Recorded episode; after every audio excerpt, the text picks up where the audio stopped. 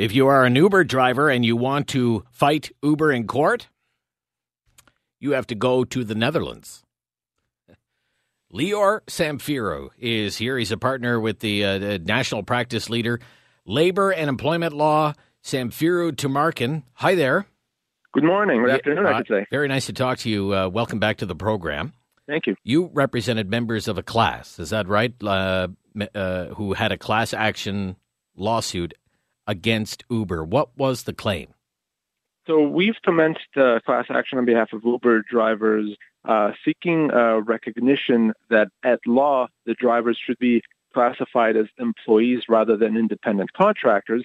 And if in fact they are employees, then that comes with it with the uh, a whole host of entitlements: overtime, vacation pay, statutory holiday pay, termination pay. Uh, so that is really what the claim is all about. And it was what uh, what what happened in court?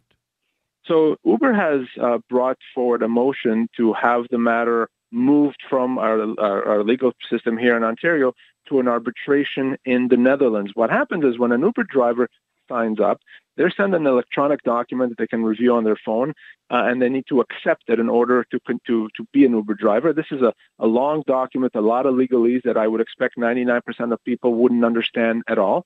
And one of the things this document says is that if you ever have any problem with us whatsoever, if there's any dispute or any claim, you, driver, have to file for an arbitration in the Netherlands, and that's your only option. Mm. And by the way, it's going to be Dutch law that applies rather than Ontario laws. So Uber brought this motion to have the matter uh, dismissed from our courts here so that uh, the, the binding arbitration or the, the clause in the agreement would be enforceable.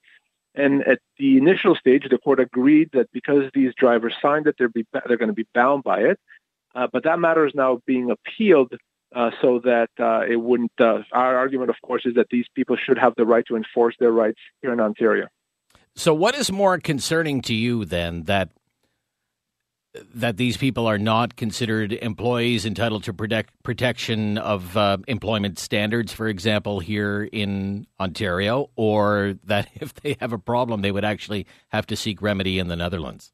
Well, here's the thing that the real yeah. issue here, Rob, with this whole Netherlands thing is this is not just an Uber issue. Okay. What I mean by that is if, if this is okay in this circumstances, that any employer in any situation could have could enter into an agreement with an employee, any employee, saying that if you have a, a, dispute, you have to arbitrate in some foreign jurisdiction. And by the way, there's nothing special about the Netherlands. It could be North Korea.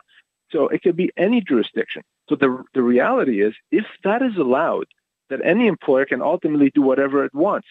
Your legal rights, your legal employment rights have no value if right. you have no mechanism to enforce those rights. Huh. So, so, so, in other words, what's stopping? Let's say you take, uh, you know, a na- uh, you know, no, I don't want to pick on anyone. Let's just say some national chain and has uh, that has thousands of employees makes the case. Well, actually, if you want to fight us, um, our legal team operates out of the Netherlands, right, or operates out of any country for that matter. So, if you want to make a claim against us, you'll have to fight us in you, that country, that. right? Yeah. And, and, and look look at a scenario like this, and, and you know let, us talk about an employer that is inclined to uh, not abide by its, its legal obligations. I may hire you and then say, tell you what, I'm not going to pay you minimum wage. I'm not going to pay you vacation pay. I'm not going to pay you overtime. And you have a problem. Well, take a look at your employment agreement. You have to go to the Netherlands.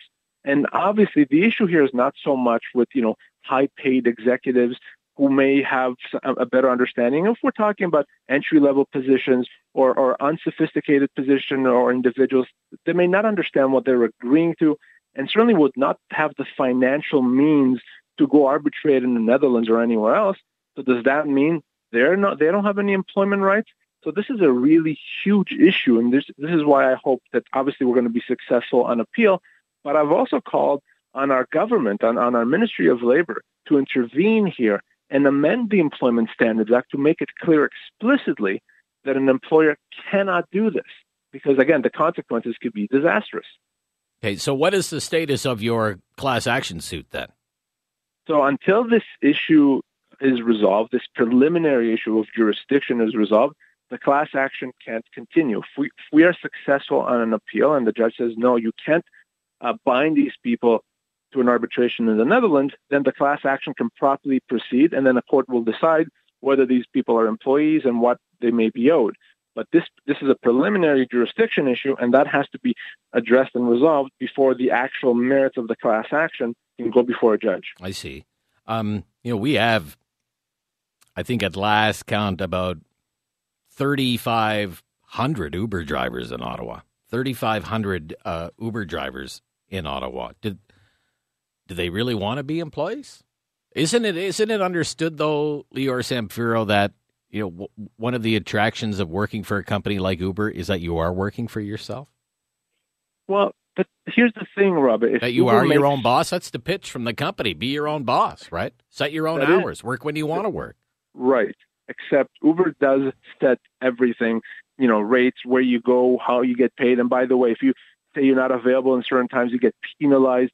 So it's not as simple as, as saying well, you do whatever you want. Uber can decide, well, we're not happy with your reviews, or you're not going to be working with us. And the reality is beyond that is the law makes that decision. I don't get to decide. Uber drivers and Uber doesn't get to decide whether these people at law are employees or contractors. The law takes care of that for them. And if you know if the law says they're employees, then the law applies, and it's the same rules for them as it is for everyone else.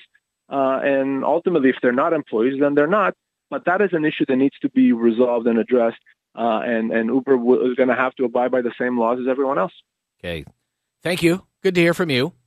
My pleasure. Yeah, that's Lior Samfiru, National Practice Leader and Partner, Labor and Employment Law Samfiru Tumarkin LLP. Very interesting case.